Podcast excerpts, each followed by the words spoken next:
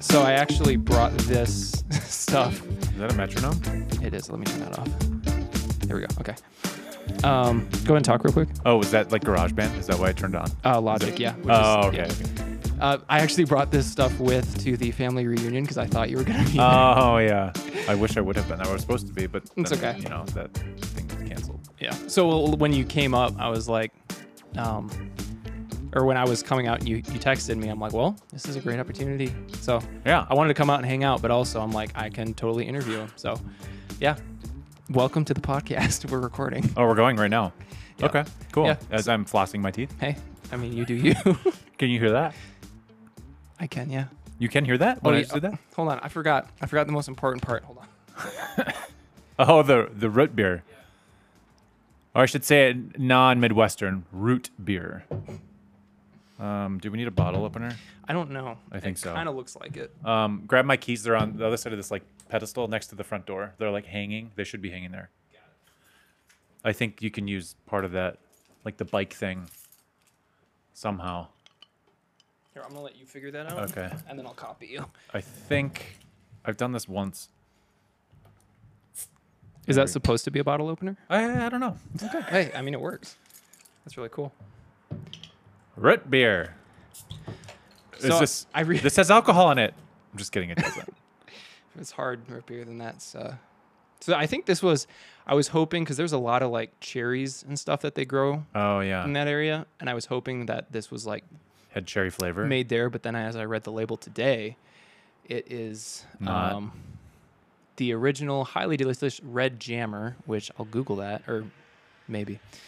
Um, so I'm guessing that it was just uh, made somewhere else and then labeled because then it says enjoy a tasty one in Glacier National Park. It Montana." does, and there's like no address on here, Yeah. like so. from like where it would be made, which is fine. What's your uh, what's your Wi-Fi? Holy crap! There's a lot of Wi-Fi's. Guess off out of that list. Okay, hold on. So we got uh, Bad Kitty, Cable Wi-Fi, Catch Me Outside, uh, Get Bent, That's not me. that's funny. I think that's funny. Jose's Crib. Nope. That's I moonlight as a Jose, but that's not mine. Oh wait, uh, it all just changed. Uh, oh, I clicked on one. There was uh, mm, Pe- Peace Peace Lily, Rosemaria, I think I have internet right now. My internet's Valhalla been weird. too. Oh. No, that's funny though. Well, you picked up the whole Viking persona I kind of a little know. bit. Which okay, why did you do that? I'm curious. Because actually, like I started when I when it sunk in like two years ago Yeah. that like our uh, our uh, Ancestors. ancestors Yeah. came from there. I'm like, that's super cool. I'm gonna identify as that. I- I mean, okay, so it sort of started like when I was in drum corps, um, when I was teaching drum corps in 2005 and 2006. My colleagues that were also teaching the other instructors, they just called it, started calling me Viking because I had longer hair then. I Right. don't know if you remember that. A little. that was when you yeah. were like, like 10. Yeah, I do Um, remember yeah, I that. had long, like bleached blonde hair. It was like surfer hair, but like, you know, Did you used to wear a puka shell ne- necklace?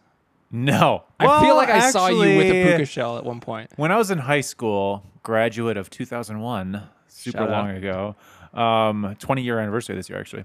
Um, but uh, I think I did when I was like a junior. It wasn't like the really thick shell. It was like It pretty, was- pretty minimal. It was still a shell necklace though.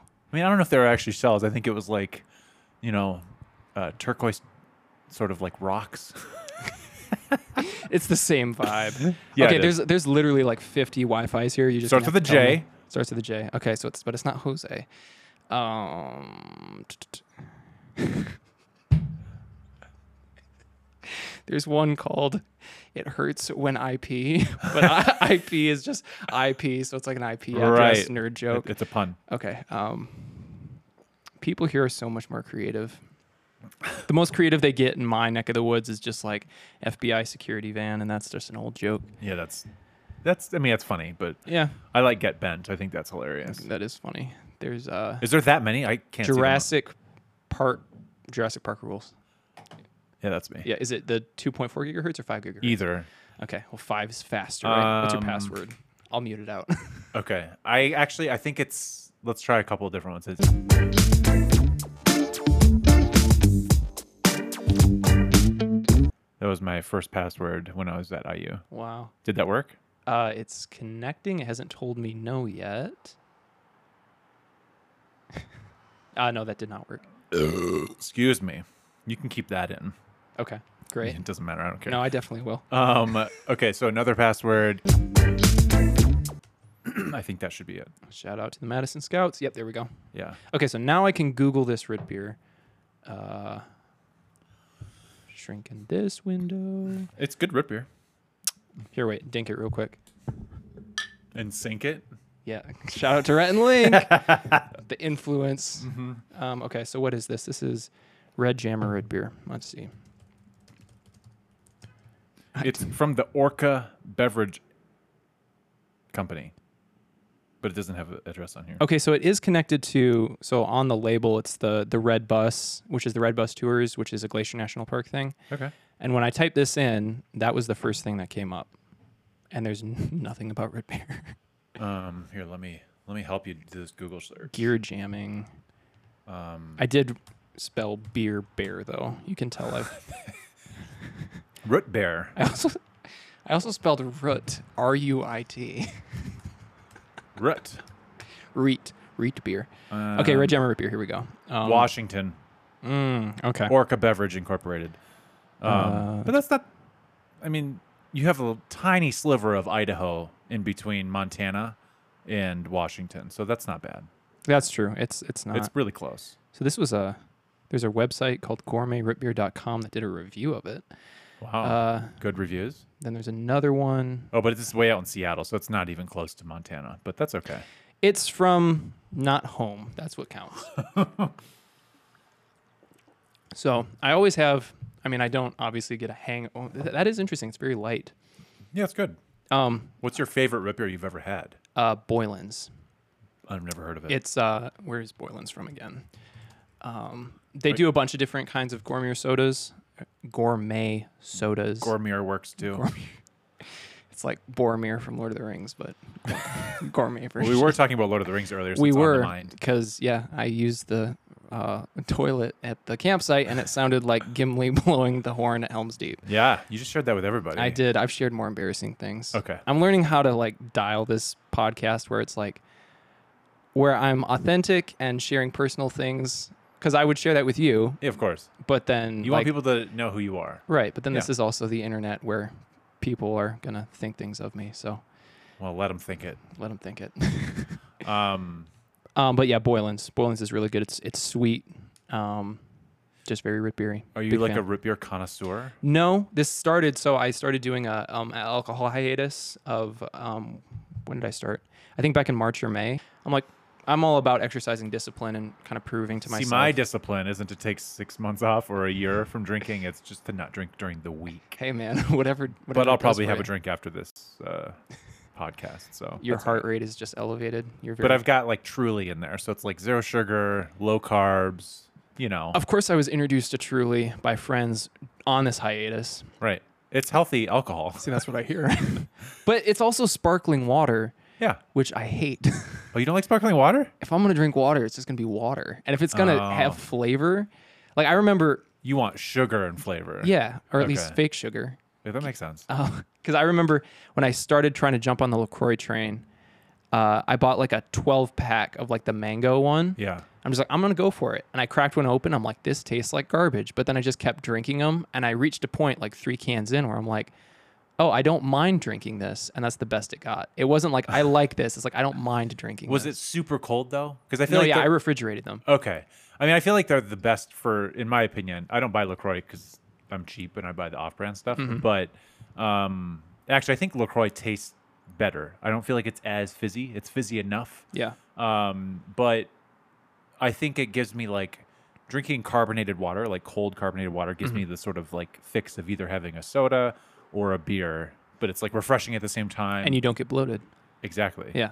And I don't. Ha- I can eat the calories rather than drink them. You know what I mean? Hmm. Drinking calories is gross. It, I mean, like I said, I'm not going to get a hangover from this, but I will wake up tomorrow bloated and kind of From this root beer? slightly hating myself. Really? Just yeah, because I don't drink um like sugared sodas. Like it's all diet. I mean, yeah, I don't either. We were just talking about that Yeah. earlier. This is probably the first like full sugar soda I've had in a y- year, Yeah. mo- longer. Maybe. So I mean, you can drink it all. You cannot. I won't be offended. so it's a good thing we're not sleeping in the same room tonight because we you are know, sharing a bathroom though. That's true. I'll just make sure the door's closed. I should be okay. I'll just have to. It's this is my least favorite part about camping. Um, and on the trip out here, I run into this is like I get all bundled up in you know my sleeping bag in Yeah. my tent or in my car, and you're like, oh no. and then I have to pee. Yeah. And then even if I don't have to pee when I first go to bed, I'll wake up at like two or three in the morning, and like so at the Every fam- night?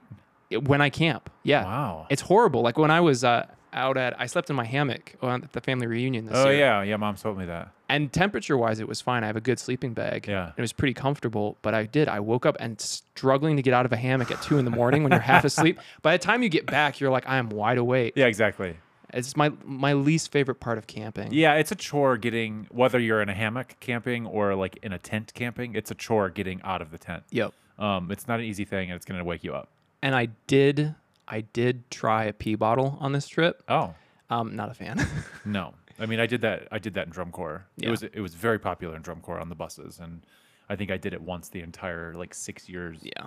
eight years that I was in drum corps. it was on my bucket list to try it on a road trip, and I tried it, and not a fan. I remember watching Bear Grylls once, his survival show, and Yeah. uh, he was like in Antarctica or whatever, and he's like in his igloo, and he's like, "Always bring a pee bottle, because I have a friend who is camping out in the Arctic."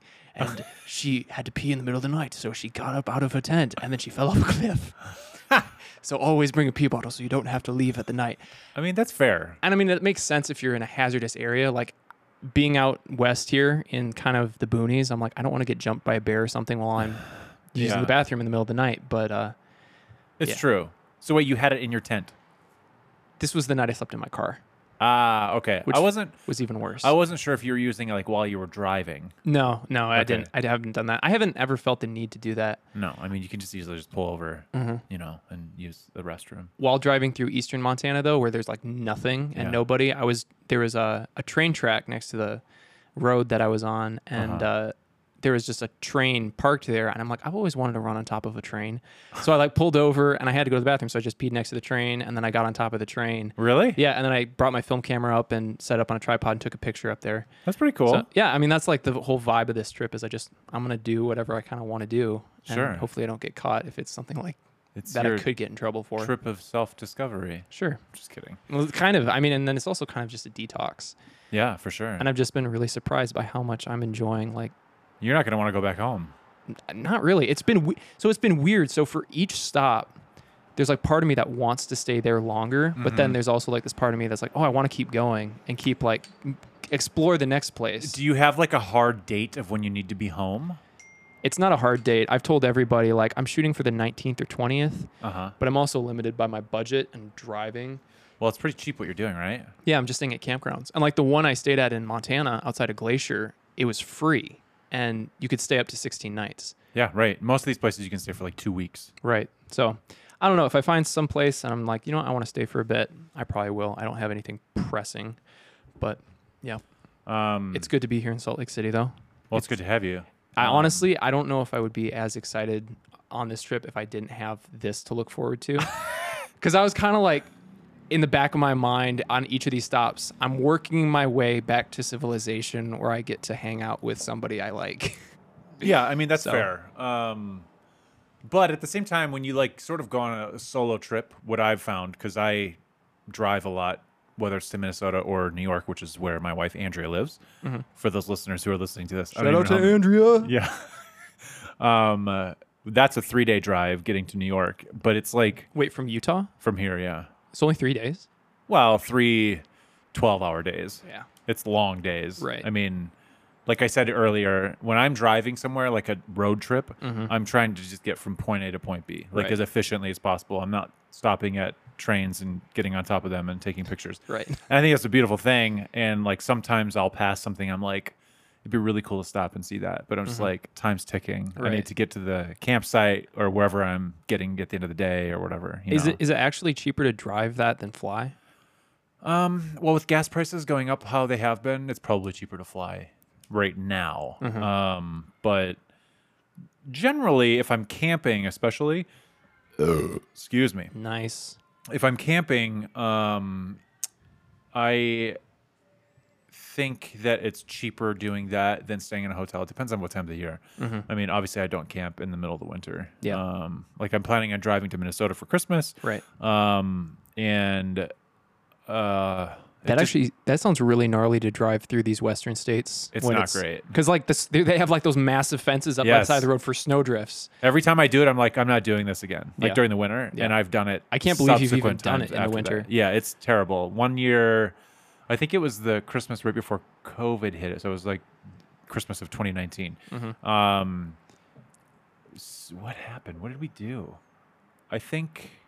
Oh, we just had Christmas in Minnesota, so like everybody was there, and um, there was this like ice storm, kind of like big snowstorm that was hitting Minneapolis and kind of Iowa. Yeah. And the Midwest doesn't get a lot of ice storms. That's kind of a southern thing, you know. Um, Yeah, it's not- yeah. But ice sucks, obviously. um, and so like we stayed, we stayed. Andrea and I stayed at a friend's house in Minneapolis the night before. She was flying out the next morning, and I was just gonna leave, like get on the road and drive back to Utah. And um, it was super icy in Minneapolis. It took us like an hour to go seven miles to get her to the airport. It was crazy. But then once I got out of the Twin Cities, there was no ice, and it was kind of like milder temperatures. Driving south through Iowa, getting Yeah. down to I eighty to go through Nebraska, and um, I knew that there was more of the storm, especially like once you got to Nebraska, and I was like, oh, it looks like it's just rain, so it's gonna be fine.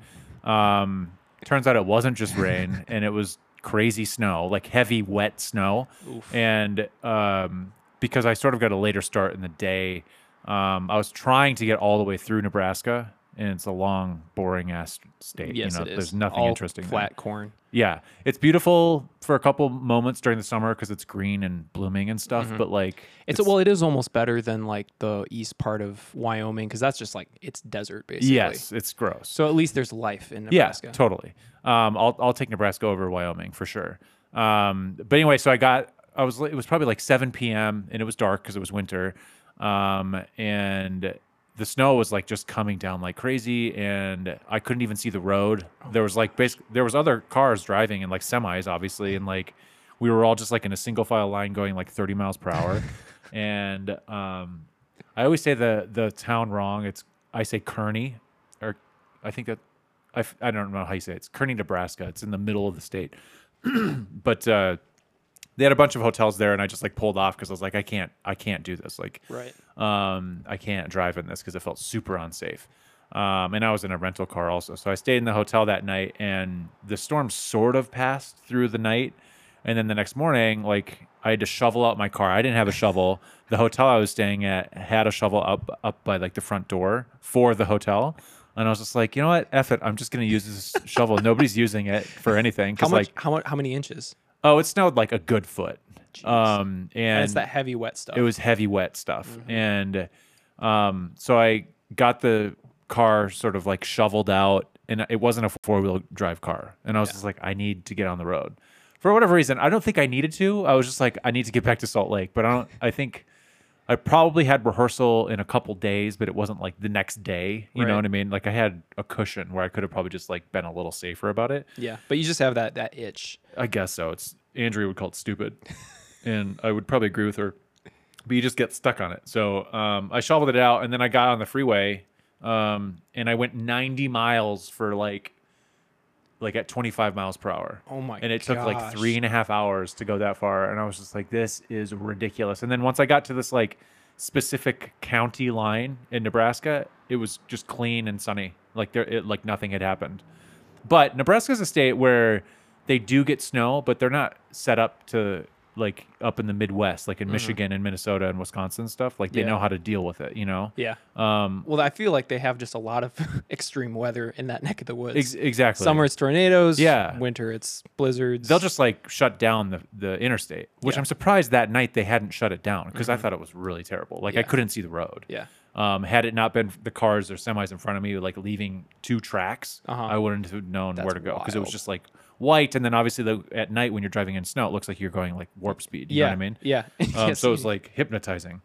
Um, but yeah, I wouldn't recommend driving there. And then every time that I drive through Wyoming, whether it's winter or summer or wherever, um, it's always so windy. And I always feel like it's a headwind. And I'm driving right into it. And then my gas mileage in my car, it's like a Mazda.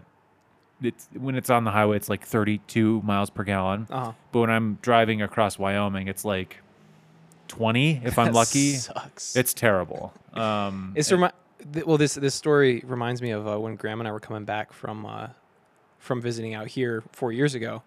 Because we were driving, we we're like, okay, we're gonna do this in like two legs, Yeah. and we're kind of hitting the Nebraska area, and uh, this is in the middle of the summer, Right. and we're just like, you know what we could do? We could drive all the way to Chicago tonight, stay in a hotel, hang out in Chicago for the morning, and then go home. And we're That's like, a "Yeah, long drive." Let's do it. And we were like amped up. We were feeling it.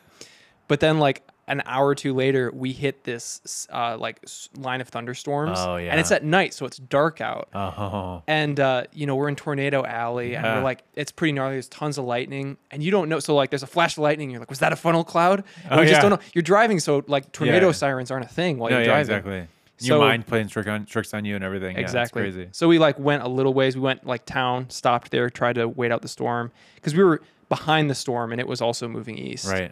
And eventually we just like stopped in a town and stayed in the last hotel room because in, this was uh like two days before that eclipse happened, that big Oh, eclipse. And this this town was right in the path of the eclipse, so a ton of people had come there for the eclipse. And there was actually a hotel room available. Mhm, There was one, and they gave Wow. us a deal on it. It was guys like lucked the out. nicest room, and Graham paid for it. It was great. But there was also a Bigfoot convention going on there. At The Really? time. Yeah, and I was like, if Graham and I weren't on a tight schedule and almost at each other's throats at the time, I probably would have been like, "Hey, can we stay?" Yeah, right. Because That would have been pretty cool. I've always been interested about Bigfoot. Did, did you Haven't get to s- see the eclipse? uh, yeah, but we were at home. Oh, Uh, okay. yes. I, I can't remember. Would, did it just go like across the United States? I think it was. I think the path was like southwest, and then kind of went up to northeast. I think. Oh, So okay. we caught part of it, but it was just a partial eclipse. Okay. it was funny. We were. Uh, I was at my parents' house at the time. Yeah, I hadn't moved out yet. Uh huh. Um, and I we didn't have the fancy glasses, Yeah. so I just grabbed like four pairs of sunglasses and stacked them on top of each other. Did And I it was- work? Yeah, and I was doing that in the front yard, and then my dad had a friend over, and they were in the back. And my dad had taken so you know um, when you go to the store and you buy like deli meat, Yeah. how it's like a clear plastic Tupperware with like a red Yeah, lid, yeah, but the l- red lid's kind of transparent. Uh huh. My dad had a stack of like those Tupperware lids. Really? Because it, it, it worked kind of. Wow. It was like, so I was doing it with the sunglasses and I was getting it really good in the front yard. And I walked around back. I'm like, oh yeah, I was doing it with this. And he was standing there with this stack of Tupperware lids. and I'm like, no, do this. And he's like, oh yeah, this is much better. But Mm. Wow, that's kind of ingenious, though. I mean, I would have never thought of that. us Warrens are, uh, I like to think we're in, in Industrious. industrious. Yeah, absolutely. So uh, you're out here in Salt Lake City. You're Uh-huh. the um, first chair trumpet on the Utah Principal. Symphony. Principal. Yeah, that's what it's called. So But yeah, what is- first chair. is What is basically what it is. what Can is- I move this? Yeah, go ahead. Okay. Yeah. Um, so what does that mean for your average layman who doesn't know anything about orchestra and stuff? Um, well, let's see here. Well, principal trumpet. So there's more often than not in an orchestra, in a professional orchestra, there's four trumpets on like on the roster. Okay. like employed by the orchestra. Um, so there's the principal trumpet. So you're like, I'm the quote unquote like section leader. Gotcha. If you remember, harken back to your like high school days for stuff. Um, you have to remember I was homeschooled. right. So Section wasn't exactly. yeah, right. It was you and Keaton. Yeah. Um, but yeah, so like that's a that's a thing. So I was basically I'm first chair, and then there's a second trumpet, and then the second trumpet basically just plays second trumpet. Okay. Um, and then there's the associate principal, who's the third trumpet. But like, um, uh, if I don't play first on a piece, like on a program, he'll play first on that piece, and Okay. it's usually like a concerto or an overture or something like a not as big of a piece Okay. um, and then there's a fourth slash utility trumpeter. Um, so that's the four positions. Um, So on a on a given uh, like concert or whatever, Mm-hmm. it is like are all four of you playing at the same time, or is it just one of you at a time? Or um, it's always at l- well, usually it's at least like I say by and large like two or three of us Okay. playing together on a piece. Um, but some pieces have four trumpets. There's a couple like that Mahler symphony that I was talking about earlier to you Mm-hmm. that has um, six trumpets on stage, and then there's also like six off stage.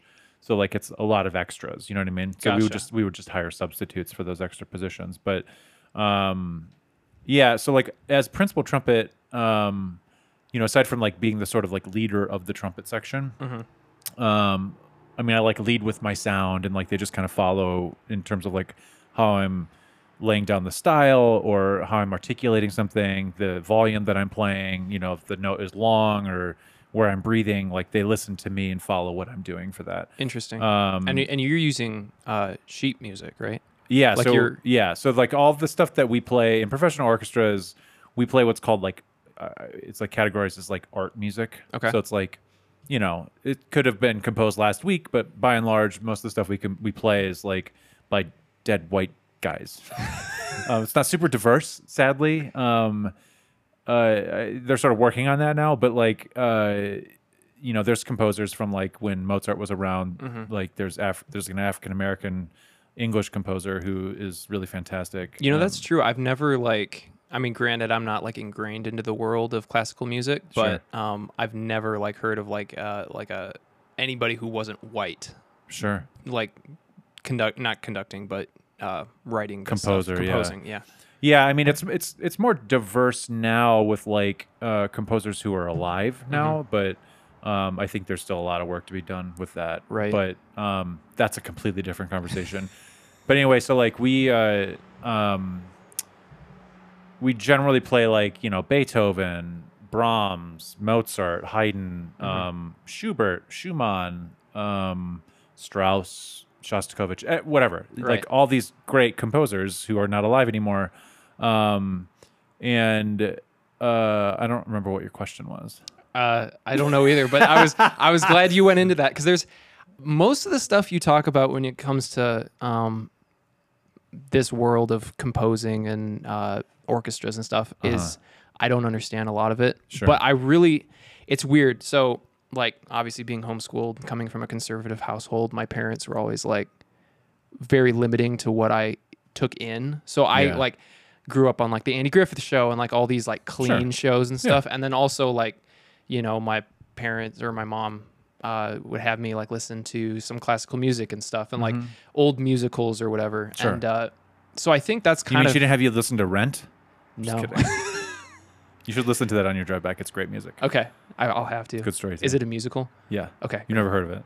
I think I've heard of it. Okay, it's really good. Okay. Came out when I was in high school. It's old, but it's really good. Okay, I'll listen to it. Um, so I think that was like how I got introduced to classical music, and Uh-huh. I I didn't like it at the time. So then, I mean, I, didn't either when I was a kid. true. so- I don't know if any of us did. I mean, I shouldn't say that I didn't like it. I liked Mozart because have you ever seen the movie The Amadeus? No. Okay, you need to watch that also. It's from like Okay. 1984. It won Best Picture. It's really good. Um, but it's about it's about Mozart, his life sort of. Okay. It's fictionalized and you know romanticized and all that stuff, but it's great. Um, but that came out when I was a kid, and I remember Dad bought the soundtrack on LP. Um, That's amazing. and then he he I I don't even know what you would say. He would like he ripped it to uh, cassette tapes.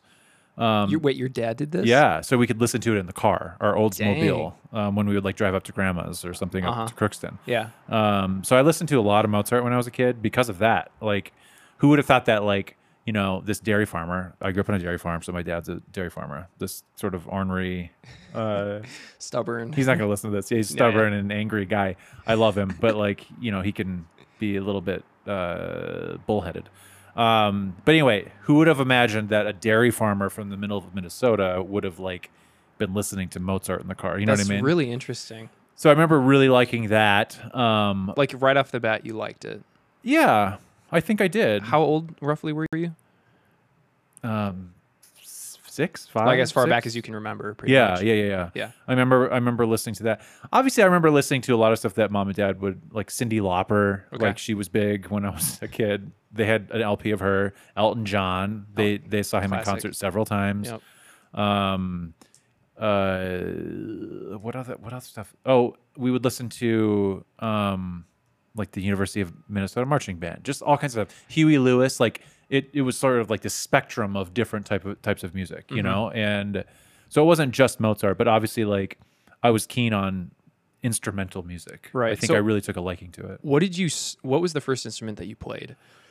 I'm gonna guess piano? Uh, It was piano. Right, I yeah. mean, Did you enjoy that? Because everybody, so me and all my friends, like grew up being forced to take piano lessons. yeah. and is always forced to like it was never we wanted to did you actually like enjoy it Yeah. I can't really remember right when I started. I think I was excited because Tara, my sister, she started, she's three years older than I am. So she started, um, I don't remember how old she was when she started. We were probably the same age. Um, we, we both, I think, started in third grade. Um, but uh, I saw her doing that for three years before I was able to, and I was like, I want to do that. You know, like I was, I enjoyed seeing her progress and like listening to the music that she got to play. Yeah. And obviously, like when you're at that age, it's like super rudimentary and just like you know, three blind mice or like Hawkins Right. Buns or whatever. Um, but uh, now that I just say both those tunes, I think that's the same tune. Maybe I don't know. I, I remember when I was ah, shoot when I, I- when I was little and I would come up to visit you guys. Yeah. Uh, she would always be playing the piano and I'd go up behind her and like put my hands over her eyes and she'd keep playing. I, Yeah. I thought it was amusing. Yeah. I mean, so like I liked playing piano when I was growing up and like I mean, I took piano lessons for 10 years when I was a kid all the way through high school. Yeah. And um my my piano teacher, Miss Gersten Korn, Mm-hmm. um it's a very Norwegian name. Um I As think our it's ancestors Norwegian. Scandinavian something. Yeah. Um, but she was amazing. She was she was a really great piano player herself and a really good teacher. Um, and she sort of like, uh, I guess like sort of lit the fire in me to uh, just sort of appreciate music. You know, she taught me basic music theory and ear training. You know, Yeah. all that stuff and. Um, so that was great. And then, you know, so piano, I did that for three years, uh, third, fourth, two years. And then I started playing trumpet in fifth grade. Gotcha. Um, but I wanted to play flute. But then my dad, like I said, hearkening back to him being a dairy farmer, uh, he didn't want me to play flute because I was a boy. Um, and I was actually good at the flute because, you know, uh, you know, like when you take a bottle yeah. It's that's- all it's all about the angle. yeah, that's that's how you make a sound on a flute. It's Right. the same same concept. Right. And I've always been able to do that. And like I remember when the middle school band director came around our rooms in fourth grade, he like was letting us try instruments Uh-huh. in front of the class. It was like individually, like you come up and it was just And like you just try it for like the first time in front of everybody. yeah, and like I blew into it, and I was like, he was holding onto the flute, and then he played like he played a song with the keys while I was blowing into the flute, and I was like, oh my god, this is amazing! I need to play this. Um, uh, but then Dad didn't want me to, and it turns out that my grandma, when I was growing up, I think before even I started playing piano, she had this this is on my dad's side not Mm-hmm. our grandma um she had a cornet in her house and like we would just like fart around on it Would- Yeah. not literally fart Is- around on it but like you know I mean, it's um, possible. maybe it probably happened but like you know we we would just like horse around on it and like play and probably be super annoying as kids but Yeah. like i was always able to make a noise on that and then also being on a dairy farm there was sort of above the milking parlor there was kind of this utility room with like a bunch of old rubber hoses in it Mm-hmm. and me and one of my cousins we would go up there and just like play up there like one does when you're a kid Yeah. and I discovered then that if you take one of the rubber hoses and just like buzz into it, Mm-hmm. it makes like a sound, like a horn sound. You know what I Yeah. mean? I didn't Yeah. know what I was doing at that point. Because And, like, playing a trumpet, like the it's yeah, sort of it- thing. Yeah, So if you're you do buzzing that, your it- lips into this like piece of metal, but it's like the same idea of this like rubber hose. Right. And so um, I think my dad was just like, he was like, well, you've, you know, I think I have access. I, I know somebody that's like selling a trumpet, like a student trumpet. So um, why don't we get that? And he's like, you, you can make a sound on it. So let's just do that. And I was like, okay. um, you know, so that was, there's that. And then you were you like did uh um when did you start like doing marching band stuff? Was that in high school? Yeah, well, it was in middle school. So my h- middle school and high school was just parade, like a parade band. So Right. it was just during parades. A lot, some, a lot of high schools do field shows, like during halftime or like actual competitions. And Mm-hmm. Right. my high school didn't do that. So, Oh, interesting. um, so in middle school we had a summer parade band, and I loved it. I thought it was the best thing ever. I was a huge band dork. Um, and then um, when I was in middle school, the the then um, high school band director Leon Sieve, he started like there there wasn't a marching band for the high school. There had been years ago before that, but like it had gone defunct or been defunded or whatever. And so he started up again, and I was just like, oh my gosh, this is the best thing I've ever witnessed in my life. You know what I mean? So like that sort of lit the fire on me. So then I those two summers I I did well, I did it all the way through middle school, and then in the first two summers of high school, after my eighth and ninth grade years, I was in the high school marching band, Uh-huh. um, and that's sort of when I discovered drum corps. Also, So what's what's um, the difference between what is drum corps exactly? drum corps is all brass, so there's no woodwinds. Okay. it's just brass and percussion and color guard, I, I remember I feel like we and it's on a came- football field. I feel like I s- I've s- I s- I I don't know when I saw you. I think I may, I may have seen you perform when you were in the Madison Scouts. Yeah. When Well, I'm w- sure it was. Was was that during college? Yeah. So that was. Well, you guys were living in Middleton. You remember that think house? So yeah, maybe. that was Uh, w- in Wisconsin, right? Yeah, that that would have been the summer of 2000. How old Okay. were you? I was three. Four, three. Okay. I probably didn't remember it. I mean, I was I was about to be a senior in high school then. So in 2000, I remember because I stayed with you guys then. Mm-hmm. Um, while we had like everyday rehearsal before we went on tour. right. Um, so I'm sure you guys came to a concert then. But then also when you guys moved to Michigan from Mm-hmm. I remember we came down because you went to school in Indiana. right. Yeah. Yeah, but when I was on tour with the Madison Scouts, the drum corps that I marched with, um, we had a regional in Indianapolis, and Uh-huh. it, it, you guys were driving through Indianapolis, moving to Michigan, I think. Yeah. and you guys surprised me, like at the school, like when I got up, because I didn't think mom and dad were I going to be there. and remem- You guys were there too. I remember that because you guys were all weren't you all sleeping in like the gym? or gym, something? yeah, that's yeah. what we Because would then I do. remember because your parents were there and you Yeah. guys were like, "Hey, Keaton Carter, like go in there and like wake Yeah. him up." Yeah. And I chickened out for some reason, but Well, it was a bunch of s- sleeping dudes on Yeah, the floor. and I I, was mean, like I would have four, chickened so- out too. I would have been like, I don't want to do this. it's weird. Um. Uh, yeah. So you probably went to that show that night. I'm assuming. Yeah, Like at probably. Mm-hmm. the RCA Dome, which doesn't exist anymore, but that's where it was. Yeah. In downtown Indianapolis. But. Yep. Um. Yeah. So and um, yeah, shoot. Because then after that, you graduated college, and then you just got. What was your first job? like uh, Um, well, trumpet job. it took a while after that. So that was in 2004. right. And then I student, I went to, I did my undergrad at IU for music education because I wanted to be a band director. Yep. Band dork, like I said. Yep. But then when I was student teaching, finishing up the degree for the whole semester, I was like, I don't want to do this. I don't want to be a band director. And I was like, you know, trumpet playing has been good for me, but Uh-huh. like, I wasn't like focused on performing while I was in my undergrad at IU. Um, and so I was like, I'm just going to audition for grad schools. So I did that. And then I ended up going to grad school in Boston at New England Conservatory um, and graduated from there. And then Andrew and I basically lived in Boston for another two years after that. Um, and I was just, I was teaching in Concord, um, Carlisle, which is a suburb outside of Boston. Like I would drive out there a couple times a week and just teach private students, like Right. private trumpet lessons. Um, I think I had like 12 students. Gotcha. So it was fine. And then I worked at Panera and then, you know, just the stupid starving artist thing. and how old were you at this point? Uh, um, let's see here. 26, 25, 26. So how long did you do the starving artist thing before you landed something? two-ish years. Okay.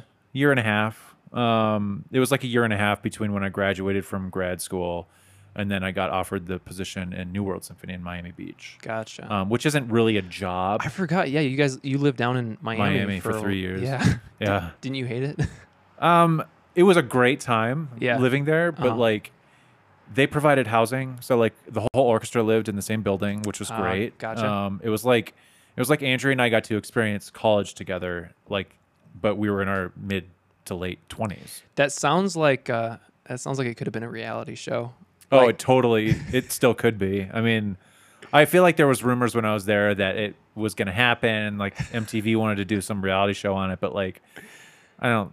I don't think they want to like That's mess funny. with that. You know what I mean? It's Yeah. like it's too sacred in a way. But right. uh, it's, yeah.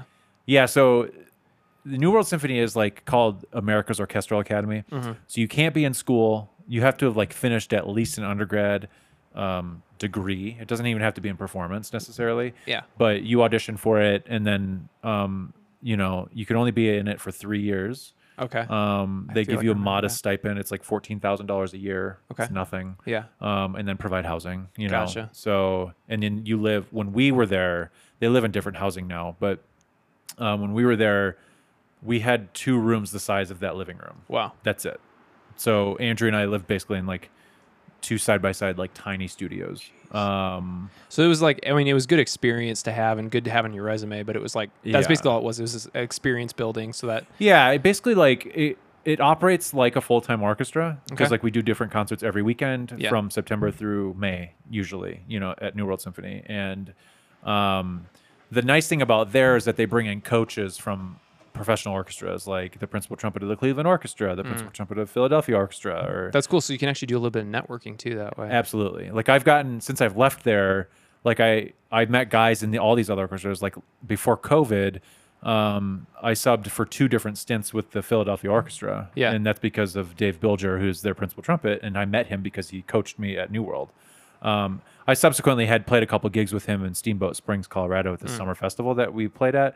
Um, so we sort of reconnected. Like it's not like we stayed in touch, but like Right. but I was playing at Steamboat because of the principal trumpet of Cleveland, who runs that festival. So he was just like, "Hey, you want to come play this festival?" And I was like, "Of course I do." Um, so it's like all this like sort of weird thing, and I don't feel like I'm a dick, you know, like so. Uh, and I play the trumpet decently well, so Yeah. I think both of those things sort of work in my favor for networking or you know Yeah. just like getting offered gigs like that. You know right. what I mean? It definitely helps being skilled. Yeah. So um, New World, New World was an amazing place, and I wouldn't like, you know, I went, I did two different degrees at Indiana University and then New England Conservatory. Mm-hmm. Loved IU. NEC E was fine. My teacher was amazing there, but like the school itself, eh. But I feel like I have more. More draw to it sounds like I'm crying, but I was trying to suppress a burp. Just so no, the guys, he's listener knows. weeping. He's weeping right now. I'm getting emotional talking about it. No, I'm not. Um, but uh, I I feel like I'm more attached to New World Symphony in terms of like my alma like I treat it as an alma mater Gotcha. more than my other schools, just because it was so formative in my trumpet playing sort of uh, trajectory. You know, like you just Right. get thrown into the deep end there because it's you're just playing stuff all the time. The music, the music director, artistic director is Michael Tilson Thomas, who was the longtime music director of the San Francisco Symphony Hmm. and also the London Symphony before he founded the New World Symphony. Um, and I, I mean, I've, I even since I've been here, I got to sub in the San Francisco Symphony as principal trumpet, Nice. um, because of him. That's cool. Like this was like six years ago, but um, there was there was some point too where you um I know I remember asking you about this a while ago and like uh I remember you saying you didn't like it or something like that, but it was uh, like YouTube had like a oh, you- temporary YouTube like Symphony, yeah. YouTube Symphony Yeah, that, yeah. that, That you was in played Australia. on. Yeah, you went to Australia and played a concert. Yeah, I mean it was good. It was re- a it was a fun international experience. Yeah. um, I remember. uh Did you have to get voted into it or yeah. something? So it was like this whole. I mean, I guess it was like a social media thing. I remember, like, Um, I think no, my family didn't have Facebook yet, but I remember my mom being like, "We gotta vote for Travis to get in." well, yeah, it was like all through YouTube. Yeah. So like, if you had that link, you could like go watch my audition and like vote for it. And I remember we watched the uh, the concert. I don't know if Oh, they yeah. live streamed it or what, but I remember Yeah. watching it because I remember I don't remember your part, but I remember uh, there was a, a guy with a, a didgeridoo, yeah, yeah, yeah. and he was like tearing it up. It was pretty cool. yeah, that was an interesting because they basically it was like all expenses paid uh trip to Sydney, Australia, where you basically go down there for like ten days. They Mm-hmm. we stayed at the the Four Seasons on Sydney Harbor. It, like it was ridiculous, and then they gave Yeah. us this like Visa card with like five hundred dollars on it. Oh my And then gosh, it, uh, nice. that's when I got my first smartphone. It was like a Google phone. Um, they Oh, gave they- it, they they gave gave it it to, to you? everybody. Nice. Yeah, it was because they wanted us to like post stuff, you know, Right, and Um, promote YouTube But uh, I mean, it was everybody was from all over the world, so it was it was it was it was great. Like it was a great experience, and um, you know, the trumpet players that were there. One was from Portugal, the other one is Mary Bowden, um, and she's actually this really great soloist now, and um, she's come through town a couple times, not to play with us, but like just to do some clinics, and Hmm. we've gotten together. So like, I sort of keep in touch with them, um, which is nice. But uh, I was just like. I mean, it's a free trip to Australia. Right, Why of not? course. And, And how Michael old- Tilson Thomas was Yeah. doing it, so That's super cool. I It was- mean, it sounds like a great opportunity. That's that's one of the parts of your career that I seem to remember. Not that I remember a ton of your or think about your career a lot, but when I think of Travis plays the trumpet, Let's be honest. You think about me all the Oh, time. all the time, yeah. Just kidding. Um, uh, no, I mean it's been being a trumpet player has been nice. Uh, just because I get to travel a lot of places. Mm-hmm. I mean, I don't remember if it was while we were talking on this podcast or earlier, but like, uh, I think it was earlier when I won the Utah Symphony job yeah, while I was at New World. That was my 33rd like professional orchestra audition. Mm-hmm. And I mean, if you think of any like big city, I've been there auditioning for their orchestra, Wow. like Seattle. Um, I never went to Los Angeles. There was an opening when I was not, I didn't have a job, but I decided not to go there. San Francisco, obviously, San Diego. Um, what's like if what's the best one out there that you could get into like if like the best like your dream orchestra to my play in? dream, my personal dream orchestra. your personal dream orchestra Um, It would either be Boston because I studied there, and my mentor is still the principal trumpet there, Tom Rolfs. Hmm. He's I was actually just talking him to him today, um, but he's great. I mean, he's like he's like probably dad's age. He's probably a little younger, but like 60s. yeah, I would say he's been ageless in my mind. Like Yeah. he's been always the same age. Yeah. Um, but I I honestly don't know. all- He's probably like young sixties, Gotcha. maybe mid sixties at this point. I don't know. But um, he's fantastic. Uh, but he'll probably retire while I could win that job. But like it's the Boston Symphony, so like realistically, Is the Boston Symphony a pretty big wig? yeah, they're like in the country, they're top five for Wow. sure. What's Um, number one?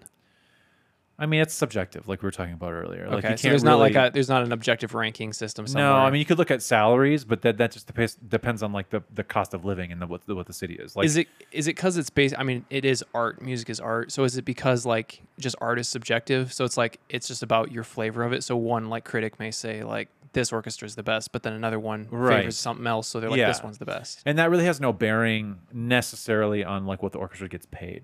It- Right. What the orchestra gets paid because we're all nonprofit, so Mm, uh, interesting. I like we're didn't know that. five hundred one c threes technically Okay. for tax reasons. Um, so most of our operating budgets for any orchestra in the country here in the United States uh, is based off of fundraising. So like private Gotcha. donors, you know, That's really interesting. we'll have we'll have corporate donations that come in but like it's all i mean like the budget for the utah symphony i think is like 25 million dollars a year Mm-hmm. um and obviously some of that is revenue i think like 20% of that budget is made from revenue from ticket sales which Yeah. Mm-hmm. is not much no, it's not. um but then you have like you know anonymous donors that give a million dollars here or there or whatever or like Hmm. the the LDS Church, the Mormon Church, they I think they give a million dollars a year. The state also gives us because we do a lot of education outreach stuff. The the symphony does here. Yeah. They give us like two point four million dollars a year, which is a lot of public funding. Mm-hmm. Um, but that's because we're so invested in education, like Right. in terms of like playing in schools. Like because of that, we're the Utah Symphony, quote unquote. Like we have to play in every school district in the state over the course of three years. Like every three years, we have to make sure that we're somehow in like in the entire state. It's obviously not a big state, Right. Like in terms of population. Yeah. There's a lot of Um, empty. But you know, That's really cool. I didn't realize that. well, First of all, I didn't know you guys were a nonprofit. Um, Yeah. But that's really cool how like it's all tied into the community and like educational with Yeah. and music and stuff like that is super important. I think. Um, so one of the reasons I I was excited to talk to you is because I realize this is a little bit more because you you're throwing out all these names like Mahler and all these people, which is fantastic. And that's like the true. I feel like so my generation, I think people in general now, we've just been so uh, with social media and stuff, you know, stuck into 15 second increments and just our attention span yeah, little snippets. Right. And Yeah. uh, that doesn't work with like orchestra and like classical music because if you go to a, uh, I don't know, a concert or whatever it's actually called, um, it's like up, it can be hours It's a long game. and it's just like one big long piece of music and it's eh, wild and it's very impressive Yeah. and I remember like the first time that I so I was uh, when I was going to community college, I took a music theory class because I didn't know what I was going to do, Sure. and uh, it was a stupid, stupid easy class. I'd already like learned all this stuff in Right. piano, uh, Easy A. exactly. But um, my instructor was like, "Hey, you know, extra credit." Uh, He played the timpani in uh, an orchestra, and he was like, "We're playing at Andrews University. I'll get you a free ticket. Come, extra credit." And I was killing the class already, easy A. But I'm just like, always take extra credit. Plus, it kind of sounds like fun. So I'm like, "Hey, I'll take three tickets." Right. So we went, and I didn't have really expectations going into it, but I remember sitting there. I'm like, we were, you know, it was like 45 minutes or whatever, and I'm like, I really actually enjoy this. Oh, Like awesome. this is this is weird, like because I didn't have any distractions. Yeah. Like if I had sat down at home and pulled it up on YouTube or something, yeah. even if I had like really good headphones with all like the so it sounded like I was there, I'd probably not be there for the whole Be time distracted. but because I'm sitting in a room, it was it was it was really good, and that was the first time I'm like, as an adult, where I had like come full circle and revisited classical music. Yeah. I'm like, oh, I actually like enjoy this. Yeah, it's a, it's a. I mean, it gets tedious sometimes. I mean, I'll be honest with you, because Yeah. like, I mean, it really just depends on like what your flavor is personally, like what you Right. Mm-hmm. enjoy listening to. I mean, there the spectrum of classical music is quite broad, in Yeah. my opinion. Like, you can find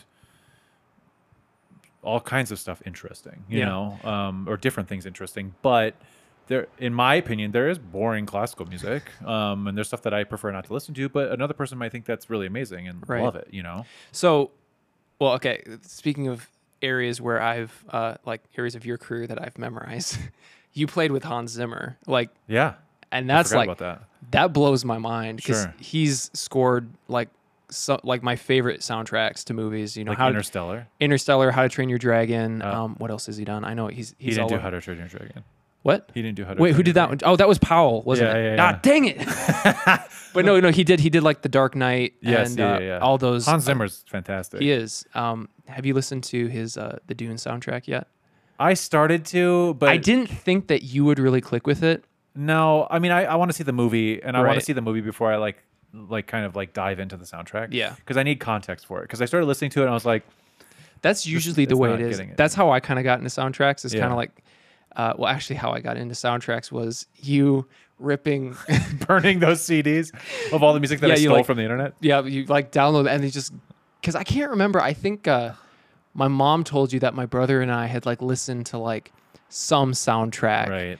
and you're like, oh, cool, like I'll send, I'll give him this CD. I think we still have it somewhere. Yeah, I think your I think I saw them at your your mom and dad's house. Yeah. Still. and I don't know what songs were on there. I think the Flight to Neverland was on there from Hook. I remember Mm-hmm. Yep, that. yep. Mm-hmm. That's a great one. Um, Who did that soundtrack? John Williams. Okay. The oh best. my gosh, yes. the goat, Uh huh. He as does you youngins would say. Star Star Wars and uh, yeah, Jurassic Park. Jurassic Park. I mean, seriously, the Uh, E- Jurassic Park E.T.. soundtrack still gives me chills. Oh my gosh, like that so a little story. So Somebody Someone's getting murdered yelling outside. outside. I don't know. It's probably a homeless person. They're they're around. Yeah. Um we're safe up here on the third floor, so don't worry. Oh, your door's unlocked. Oh, is that open still back there? I don't know. you didn't shut it. Whatever, it's fine. Um Finn will protect us. He's sound asleep. Okay, what Yeah, were you saying? I'm not worried about it. Um so Jurassic Park came out in 1993 when I was 10 years old. Uh huh.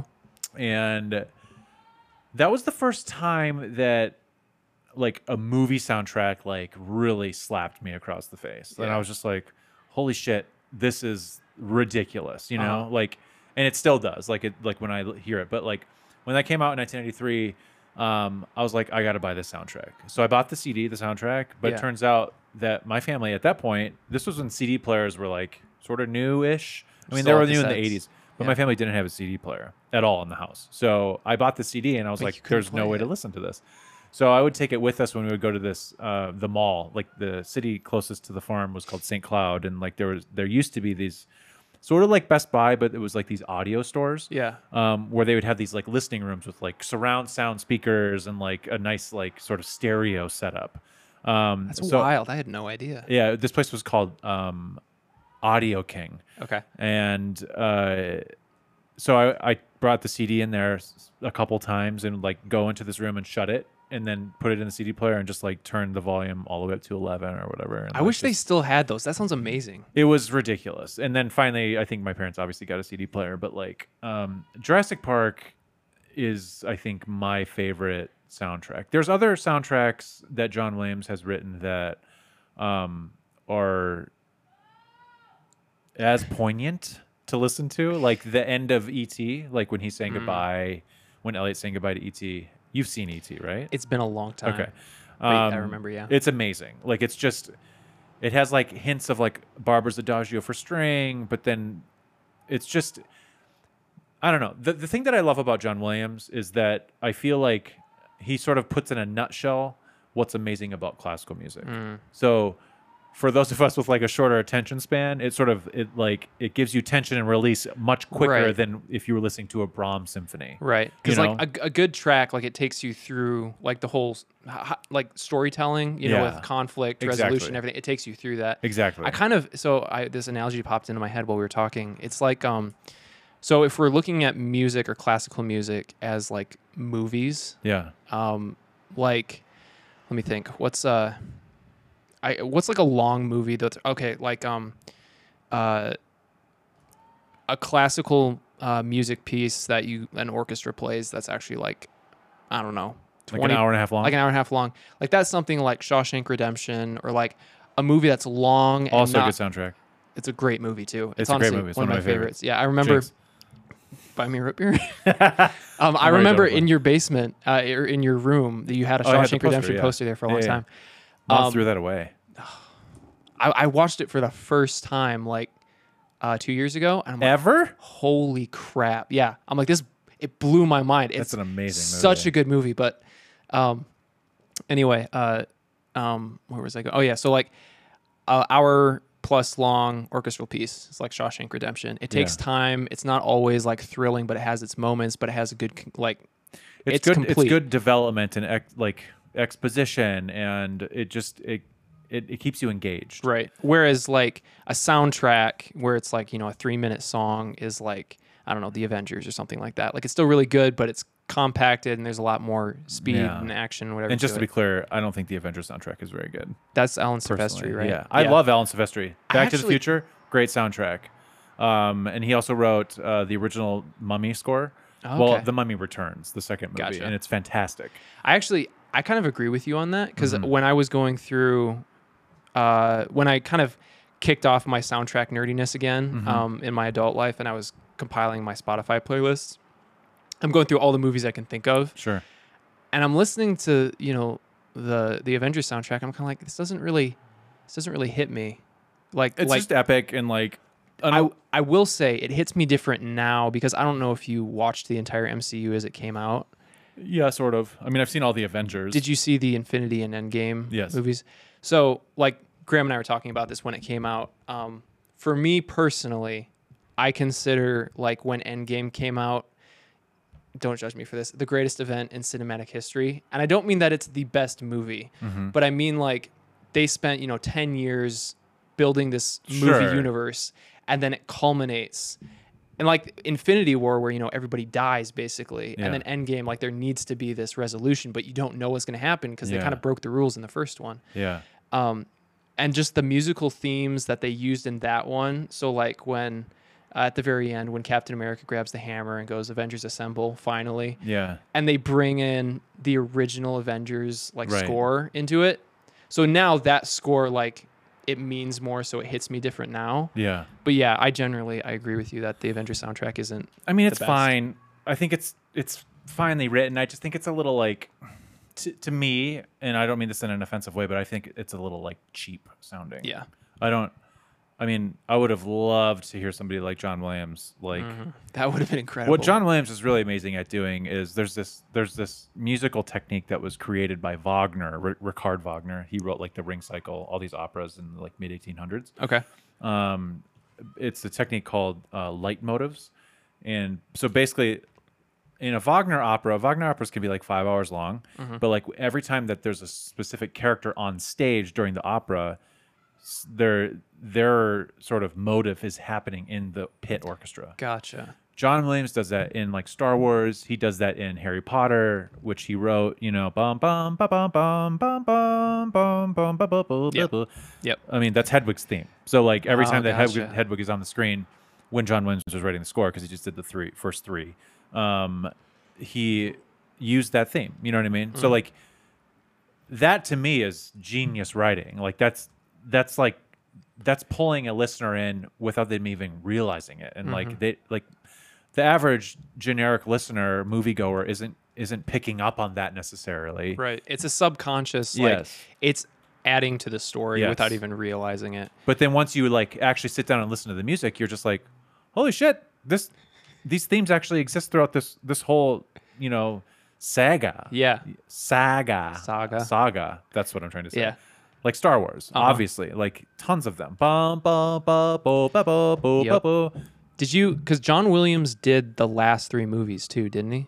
For Like, Star Wars? yeah. Yeah. I mean, he did all of them, but yeah, he did the three previous ones. I have never so How to Train Your Dragon blew me out of the water. Uh-huh. Um I remember one of the CDs uh, that you gave Keaton and I had test flight on it, which is like the It's most an hype amazing- song. It's an amazing song. um, and it is great like when you think about like songs that um, you know take you through a journey like story tells all on its own Yeah. i'm gonna let this guy pass There's a hospital right down the street. gotcha shout out to the ambulance um, like so like that that song was probably top of my list. Yeah. But then when they so the last Star Wars movie that came out, I think, um, so it goes uh, The Force Awakens, The Last Jedi. What was the third one? Uh, Rise of Skywalker. Rise of Skywalker. So I don't know if you remember that uh, the trailer that came out. Yes. Tara was obsessed with it. That was that soundtrack, that song. I think is like at the time it blew my mind. Like I this, mean, this yeah. is the most for me. I'm Right, like, no, I this get is it. the most hype, and like the You're way right. they paired it with the clips and stuff. The movie kind of sucked. I didn't like the movie. I mean, it was fine. It was entertaining. It wasn't like but as far as Star Wars goes, it could have been better. totally. But- All three of those could have been. That's Yeah. facts. But that that song, that trailer, that blew my mind. And The funny thing is, is like so, uh, in those situations, like the usually the the music that they use in the trailer isn't written by who the composer is. Really? So like they're using themes that John Williams wrote. so it wasn't obviously. it wasn't John Williams. He didn't write it. Who was it? I don't know. I mean, I don't know who it was. It could have been a staff writer that he has on his team, or just some. Because that was the Joe really Blow. frustrating part is I couldn't find that ask song. Tara. Well, I, I did find Oh, you did okay. I found a version of it later. So there's this guy on Spotify, uh, Samuel Kim, but I Okay. think it breaks my heart a little bit. But I think because he used to be a K-pop person, he's like from Korea. Mm-hmm. I think he does everything electronically. Right. Um, Well, th- that's so. When I saw that trailer, Tara's like, "You have to listen to this," because like my sister and I, yeah, she likes soundtracks as much as I do. she's and, like, just we as sort big of of a nerd nerd. out. Yeah. Um. So we'll share s- stuff like that with each other sometimes. And she she sent that to me, and I was like, "Oh, yeah, it's good." And she's like, "That's all." And I was just like, "I mean." Yeah, she's like, well, what do you think about the music? And I was like, I mean, it's fine. It just sounds like it's produced, like overly produced Right. to me. Yeah. I get the epicness of it and like the the use of all these light motives that exactly what I was talking about. Like Mm-hmm. it's just layered into this and it works perfectly with how the the the trailer was cut and it did its job excellently. Right. Um I'm just being a snob. Well, that's fine. I mean, if anybody could be a snob, it's you. You you play. I mean, I hate to be principal that trumpet. person. I hate No, to be that person, but- Somebody has to be that person. There's like there's there's a lick in that trailer where the trumpet just goes to like I super remember- high. yep. And that's the thing that sort of turned me off. I was just Yeah. like, that's just terrible writing. Right. Like and I don't even know if it's real in that. Like Yeah. Mm-hmm. when the texture is that thick, I mean it's all studio stuff. So like it could just be one trumpet laying down their track and then they'll just put it into the thing. Right. Into the actual mix. But like because I've done a lot of studio work and Mm-hmm. so I know how it works. But like um I was just like, it almost sounds like it's produced and like fake in a way. Like it's perfectly in tune and like Mm-hmm. right. there's a there's a, there's a way to do like high trumpet writing Mm-hmm. to where it's like achievable and sounds hard but sounds amazing at the same time. Yeah. You know what I mean? And that wasn't it for me, for me personally. Yeah. And I don't, Well, I, I- don't- I don't want to rain your parade. I think you're it's not. great. It's no, it's, great it's that actually you love funny. it. So think it's when I great. finally found, so the the trailer came out, it blew my mind. I'm like, this is amazing. The movie comes out, disappoints me. Soundtrack comes out, it's not on the soundtrack. Right. I'm super bummed. And then like I stumble upon it later by the Samuel Kim guy on Spotify, and uh, I share it to my Instagram story. I'm like, holy crap, guys, I found it. Mm-hmm. And then I think Tara commented on it because she had like I- shown you the same track yeah, or something. yeah, she was looking for it And too. she, she told me uh, what you said about that high trumpet part. and I'm just kind of like, "Ah, that kind of bums me out. But at the Yeah. same time, I still really like the song. I mean, it's good. Yeah. Well, I mean, good. you're not raining on my parade, is my Good point. I'm, But yeah, keep what- liking it. What really blew my mind, there's this YouTube video that I stumbled across. So that soundtrack, best soundtrack I've been like, not best soundtrack, most hype song, like orchestral, whatever you want to call it, Yeah. that I've heard in a Um, trailer. in a trailer. Yeah. Well, yeah, I guess maybe in a movie too. I don't know. But it was like it, it was high on my list at the time. Yeah. The movie disappointed me though, and at the time, uh, the Marvel Cinematic Universe was my favorite like movies. Ah. so somebody made this was after Endgame came out. Uh-huh. So they made a trailer for the entire. Uh, it's called the Infinity Saga, which is all the way from Iron Man one all the way through. So all the movies that came out in that right. ten year block. Which is a ton. so they made a trailer for the entire Infinity Saga to that song Oh, really? from the Star Wars trailer. and it, I mean, was it the best? You'll have to share it that was, with me. I'm yeah, curious I to will. see It. It. was the best. That's awesome. It, it cuts perfectly and it hits me different because I'm more connected to the MCU than I am to Star sure, Wars. that's fine. Yeah. so Honestly, I'm not a huge fan of Star Wars. I like Star Wars, and I get it. it's like, classic. yeah, it's classic, and like, um, I mean, I think the first three, like episodes four, five, and six, Oh, definitely are the OG. definitely classic. Mm-hmm. But I think there there's merit to good merit to like you know episodes one, two, and three, and uh, seven, eight, and nine. Like, Yeah. I think they're all fine and entertaining. Yeah. Which, at the end of the day, why else do you go to a movie other than just to be entertained? You know. Right, So exactly. I think it achieves that goal at the very least, which is nice. Um, but last week we just we're doing movies in concert now, so like we're performing the soundtrack with concerts. We're or with the movies. Oh, that's super cool. Um, oh, you did because you did. Dang it, that's what I missed. we did Return of the You Jedi weren't last week you weren't just playing the soundtrack. You were playing it with the movie. with the movie playing behind us. Ah! So we were like the the, the live soundtrack with the movie. that's cool. Um, we were supposed to do How to Train Your Dragon um, April of 2020, but then COVID happened, Right. Which sucked because I was just like, "Ah, that's like that's one of my favorite soundtracks. Yeah, yeah. This is great. But anyway, so last week when we did Return of the Jedi, um, I had I've done A New Hope, and we did uh, Empire Strikes Back, but I uh, it- this was in September of ni- uh, 2019, and I took that week off just to visit Andrea in New York, so I Right. didn't play that one. Um, but judging off of A New Hope and, and playing all these like John Williams in concert or whatever, like we do stuff for the orchestra without movies, you know, so I've played a ton of his music. There was something about Return of the Jedi where it was like it wasn't written as idiomatically for the trumpet. Like it was, Okay. Mm. it was, it was just slightly too high to make it really successful, Hmm. and it pissed me off last week. I was just like, and You I- didn't you didn't feel set up for success. no, I mean it was it was a slog of a week for sure. We had three different programs throughout the whole week, and it was our first week back after three weeks of vacation. So it was just like, pardon my French, but it was a shit show. um, but uh, so, like typically, you know, John Williams, like especially in the action stuff during Star Wars, it's like high trumpet stuff, like or just like Yeah. high loud tonguing stuff Right. um, really percussive. But like this was like just stupid high. Like I would have had to use like a smaller trumpet, and I've never had to do that on other scores by John Williams. Uh huh. Um, and I remember when I was in college that one of my roommates, one of the years I was in college, he was kind of a soundtrack nerd also. And he had said something about like Return of the Jedi not having been completely written by John Wi- John Williams, even though his Interesting. name is credited. Um, and so I like started reading about it after last weekend, and I was I couldn't find anything on whether or not he actually wrote it, but I was like, how does John Williams actually write a Right. score? You Yeah. know, and I mean he's very old fashioned and like he sits at the piano and like writes it out by hand, like he Mm. doesn't do anything on the computer. But I think what he does is he sketches out stuff. Like he'll sketch out the th- like themes Mm. and then like certain like rhythmic stuff that he wants, and then he gives it to his staff writers. Interesting. Um, and then he'll like obviously like oversee what they're doing and make sure it's has John he Williams. has he always done it that way? I mean, I think Because he's ancient now. He's like in Yeah. his eighties. Like He's late almost 80s. 90, Yeah. yeah. So I mean, he Um, kind of has to do it that way now. yeah, but- because I think he's so busy. I think it started to get that way, but I think probably like Return of the Jedi, it was probably like one of those movies where he sketched out stuff and he was just like, it was the third, it was the third Star Wars movie, Right. and just like with Harry Potter, obviously there's eight Harry Potter movies, and John Williams only wrote the first three, so Mm-hmm. he's probably like, I don't want to do that shit anymore. You know what I mean? Like just move on, like use somebody else. So he's probably feeling that same way about Star Wars then. Yeah. And he's like, I'll write out all this stuff and then my staff writers can just do it. I'm still going to put my name on it. And that's why I think it was like, just like on the threshold of being impossible. Hmm. And uh, um, it just was really uh, unrewarding, or sadly. I mean, maybe John Williams was like dating a trumpet player at the time who broke his heart, and then he's just like, screw all trumpet players.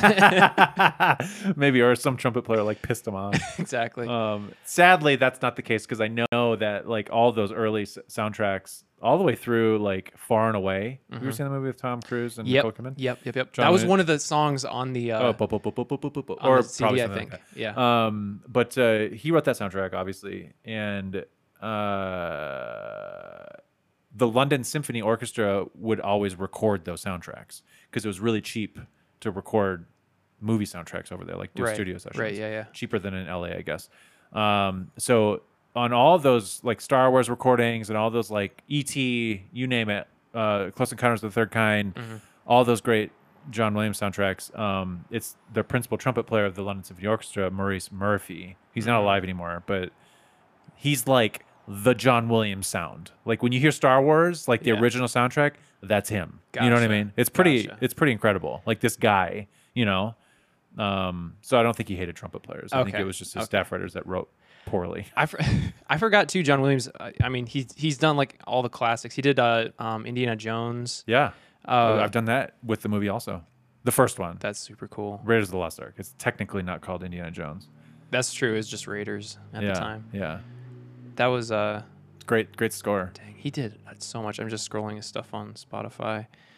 Uh, Um, have you seen Saving Private Ryan? Surely. Oh, you've seen yeah, it, yeah, right? yeah, yeah. He wrote the music for that. that's a good that's one of my soundtrack, favorite too. scores by him That is because a it's really really, good- Uh-huh. poignant and like introspective. Um, and that's actually the Boston Symphony recording it. So Oh, when you cool. listen to it, there's a bunch of like trumpet duet, like sort of like um, ethereal kind of like solos. Mm-hmm. Um, and that's Tim Morrison, Hmm. who used to play in the Boston Symphony, and my teacher Tom Rolfs. Gotcha. I think you're definitely right that there's something about um, like you need context. Like you haven't listened to the Dune soundtrack yet because you want to see the movie first. Yeah, Um, I don't want to like ruin the soundtrack. Right. I No, don't want to I- like come up with my own story. You I, know. yeah, I get it. Yeah. Because then you'll just let I yourself mean, I down probably. yeah, I have done that in the past, and Yeah. it's not regrettable. It's just like oh, I wish I would have waited. You know. But like Saving Private Ryan, I think is one of those because like I think I tried listening to it when I was first getting into John Williams, Mm-hmm. but I hadn't seen the movie yet. I'm like, this is boring. there's no context. Right, but once you like watch the movie and you understand the character development and the tragedy of the story, You have a connection to it. Exactly. Yeah. And that's just like it's a super interesting thing that I think most people there's a lot of empathy that happens with list people who listen to soundtracks because you have to empathize with the story Totally. and stuff like that. And I think a lot of people they don't take the time to do that. Right. Um, it's just it's super interesting. I I mean But full circle, taking this back to just like classical music. I mean, Mm-hmm. I wouldn't play trumpet today.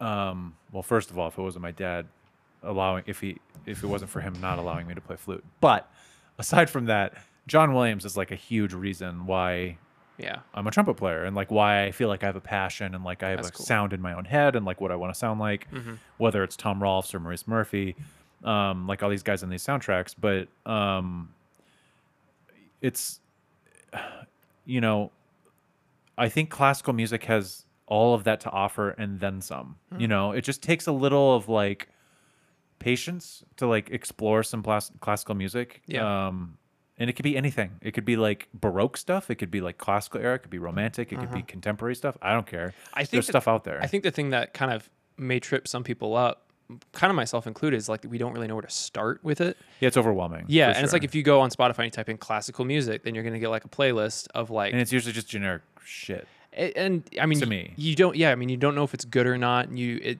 it may not be your flavor, like you're saying. Yeah. So it's like, how do you find like what flavor, you, like w- like I don't know, name like three different like uh, composers that you could start off with that aren't similar to each other, that maybe represent like I don't know a few of like the basic like flavors of it that you're talking. You want about. three different composers? Sure. Yeah. Hit me with three. Bach.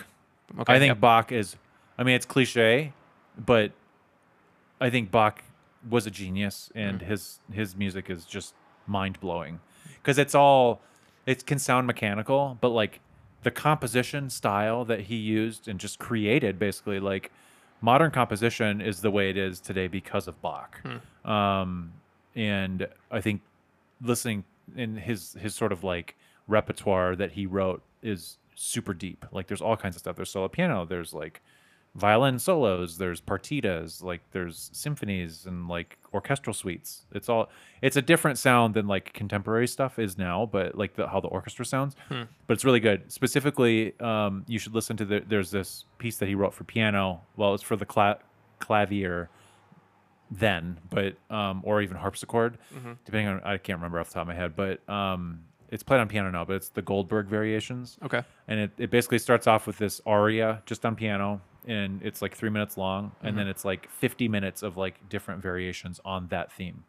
Um, When we're done with this podcast, we'll like sit out on the porch and I'll play a little bit. It's it's Well- ridiculous. Sweet.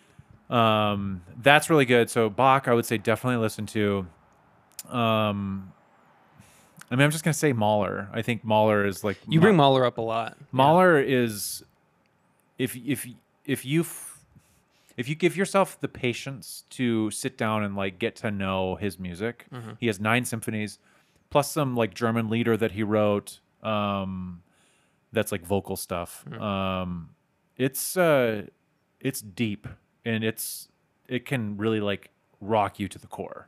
You know, like and you don't even have to know what he was writing about. Right. You know what I mean? Yeah. um i think if you just give it a chance and let it develop and like listen to it and then like understand like where it's going or like where it's arrived and like like the end of his second symphony it's called the resurrection symphony um like there's this full chorus that's singing with this huge orchestra for like the last four minutes, and it's Yeah. just, um, it's like the universe is like opening up above you, or the heaven heaven is opening up, and Mhm. like it's just so glorious, and like, um, it's like one of the best musical moments that exists that's ever been written, in my opinion. Um, and but there are moments in every single Mahler symphony, multiple moments, even in Mahler 2, other moments that I feel like are some of the best musical moments that have ever been written.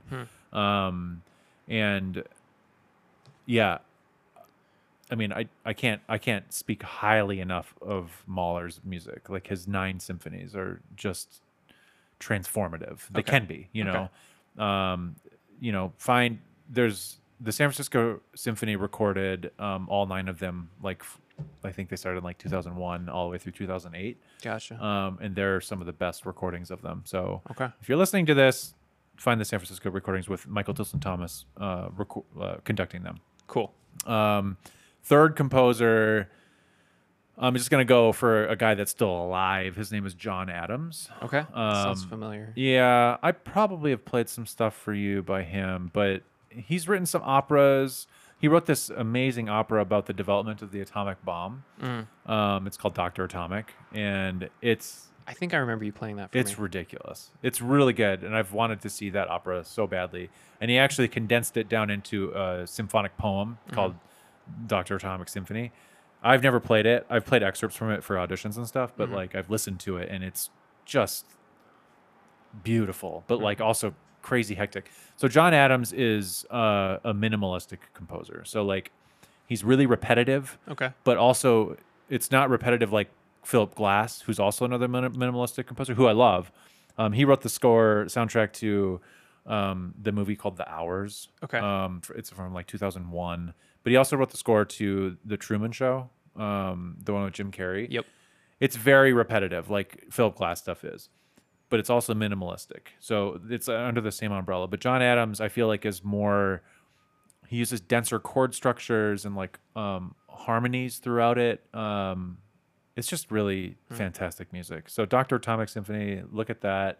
He wrote this opera called Nixon in China, um, and it's a, it sounds so boring, but it's about Nixon when he went to China. It's about that trip So interesting. but uh, I found it online last year during COVID because the Metropolitan Opera from New York was just like streaming stuff in their Rolodex, and I was just like blown away. I've listened to that opera like through so many times on Spotify, and it's just so good. The music is just ridiculous. There's the moments where it like gets so sonorous and just like like he changes keys all of a sudden and it's just like holy shit i didn't even know he was going there and now he's there and it's just like and it's like accessible it's not Right. it's not like new music that uh, one of my colleagues calls it uh, fart squeak music where it's just like i can't and that exists too obviously and i don't Yeah. i don't per- personally like that music people do but i don't Uh-huh. but like john adams music isn't like that Okay. there's this really famous piece that first turned me on to him it's called short ride in a fast machine it's only four minutes long it's just for orchestra you've probably heard it I have heard that one. yeah. Yeah. Um, it basically just starts. There's a wood block, so a wood block just like it, that's about the tempo, and it does that throughout the whole four minutes. Right. So it stays in that tempo. Um, but it just it's like the trumpet part is just bup, bup, bup, bup, bup, bup, bup, bup, bup, bup, bup, da, da, da, da, da, da, da, da, da, da, da, da. it's just it's it's kind of tiring, but it's a really really neat piece to listen to. Yeah. It's it's So- it's wild mm, like just being exposed to as much of the trumpet as I have from you and watching somebody actually play it like you really start appreciating how much like there is with your muscles and and Sure. lungs and all that stuff. Yeah. Okay, before we wrap up, Yeah. I realized we've talked about all these soundtracks but we didn't bring up I mean, you almost played the flute. So like what do you think of the Lord of the Rings soundtrack with Howard Shore? I mean, I think it's good. I I think it's an epic classic at this point because it's been Right. so long since it, 20 years ago. Yeah. Uh, the first one came out. I think it's a great soundtrack. Okay. Um, you know, I mean, I think I think he like he buys into that leitmotif thing that I was talking about Mm. that John Williams used and Wagner used back in the 1800s, and like to an extent, but I think it it I think it works really well for Lord of the Rings, right. personally. Yeah, I, I feel like that's one of the ones that kind of needs the, that context that you're talking about. Yes. like it really helps because Yeah. it's such an emotional story, and then because it's not. Bum, bum, ba, ba, ba. Yeah. Ro- Rohan. I remember learning that one on piano. That was my jam. I, remember, Nice. I remember playing that one at. Uh, I think it was probably like the last recital I did. nice. But yeah, that was good. Um, no, I mean it's it's good. okay. That's not one of those soundtracks that I'll like. Occasionally, I'll turn it on, but it'll Yeah. be like the extended soundtrack version of uh uh what's the last movie called? The Twin Towers. Uh, uh, Return of the King is the last one. the middle one is Two Towers. Two Towers. I that's think. right. Sorry, I sound like a, such a noob. Um, yeah. So the last one, Return of the King. That I think that's great because they actually bring in Renee Fleming and she sings on it. Um, she's this famous opera singer. She's actually sang here before. Wow. Um, she's amazing, but she's on it. And then James Galloway, he's a flute player. Speaking of flute, Mm-hmm. Yeah, that's- um, you know, he's he sounds really fantastic on it. But um, speaking of Renee Fleming, there's this piece when she was here. She she did like this gala for the symphony here, and her fee is like hundred thousand dollars for one concert. it's Mm-hmm. Holy ridiculous crap. talk about diva she's amazing though like i've worked with her a couple times um and she's very approachable and just sounds like heaven you know what i mean she Hmm. Wow. sounds so good Yeah. but there's this piece she performed it's by um, richard strauss and it's called uh four last songs and it's basically like it's uh strauss used these four poems i forget who the who the author was of the poems, but they're about about death. Um, but the music is just sublime. It's like I don't know. It's probably like a twenty minute piece, four different movements, and there's no fast music at all. It's just like we'll listen to that on the deck too, because Okay. it's just it's to me it's like elevating music, and I sound pretentious when I say that. Not elevator music, but elevating. Like it'll Gotcha. it i think it, it brings your subconscious to a different level in a way where you can sort of detach and it's almost like you're watching a movie but it's in your own head and you're experiencing Mm, yeah. this Yep. oral Yep. thing Yep. that's coming in through your ears and you're creating this own s- your own story to whatever it is that you're listening to but that Yeah. one particularly especially if you if you look up the uh the corresponding lyrics translated in, from german into english 'cause i don't know german um to like follow along and Right. like think about those words as she's singing this. It's just, it's sublime. That's super cool. I think that's that's one of the that's one of the reasons I'm into soundtracks is like what you're saying, where it's like you're experiencing like your own movie in your own head. Yeah. And it's just yeah. And and classical music is really good for that in general. And some people I think they may not want to do that because maybe, you know, the movie that starts playing in their head they think is too corny or something. But you know, if you're one of those people, like you're the only one in your head, so screw it. It's funny because like I don't, you know, Andrea often asks me, she's like, "Well, what are you thinking about when you're playing that?" If I'm like playing excerpts for her, if I'm preparing for an audition, and I'm like, "Well, I don't know." Um, I don't think I have. I think I'm more like abstract thoughts or like feelings rather Mm-hmm. than like an actual like scene playing out Right. in my head. I used to um did you, you saw uh, Man of Steel, right? The newer Yeah, I loved that movie. Yeah. Great soundtrack. Hans Zimmer. Yep. yep. Uh, so the the scene where he flies for the first time. Yes. Um, like whenever, like that one. Whenever I hear that one, I would imagine you know myself in that situation for Sure. the first time. Yeah. Like this, like if you flew for the first time. Mm-hmm. that that score is perfect for that movie. Honestly, it, like Yeah. it embodies all these feelings that you know Clark Kent is feeling for the first time, Right. and then he realizes he's Superman, and just like Yep. him losing his dad, you know Kevin Costner, and Yeah. like it's just it's great. I need to re-listen. Yeah, they kind of botched the DC universe after that movie. Did you watch? Did you watch the the Zack Snyder cut of did. Justice League? I actually thought it was pretty good. It was it was definitely better. Yeah. I didn't watch the first one. but- Yeah, it was it was better than the first one. It was darker and there was Yeah. they forced too much humor into the f- into the sure. first cut. That's what I heard. Did you see the new Suicide Squad? I did. Oh, okay. Did you like it? I thought it was really funny. I, mean, thought- it's funny. Yeah, Yeah. I, I thought it was funny. I thought, I don't know. I'm sort of like over the whole like comic book trope right now. I just Yeah. feel like the whole get it. market is saturated It with is. Mm-hmm. whether it's DC, Marvel, or some offshoot of that. You know, and they were i think they were trying to do something a little bit different and they Yeah. kind of did i think also like the mood i was in that day and the person i went to see it with Sure. everything was right when i Yeah. saw it so i really vibed with it i don't know if i'll watch it again yeah, it's it wouldn't be rewatchable for me. Yeah. there's a really good podcast called The Rewatchables. Have you ever wa- listened? i've to heard of it but no i Okay. haven't watched it It? Tara and I Listen- listen to it a lot. It's fantastic. okay cool It's the guys. They got they approach it as if like you know, if they're just like walking walking by their TV and cables on, and like there's a movie on, if like Shawshank Redemption, that's a rewatchable movie. Like you could just Absolutely. like start anywhere in the movie and just rewatch it. Yeah. But they have all these categories. It's great. That's you should really listen cool. to it. On All your right, drive. I will. Yeah. All right. Uh, thanks for joining us, Travis. Uh, course. I will. Uh, Rambling and all over the place. that's exactly what this podcast Okay. is. But I credit you in large part for uh, like as being a big influence in why I'm into the kind of music I'm into now. So thank you Wow. for opening my world to that. You're welcome. ripping those songs off of LimeWire. Stealing them from the internet. yes, thank you. Okay. Yeah. No problem. Cool. This was fun. Yeah.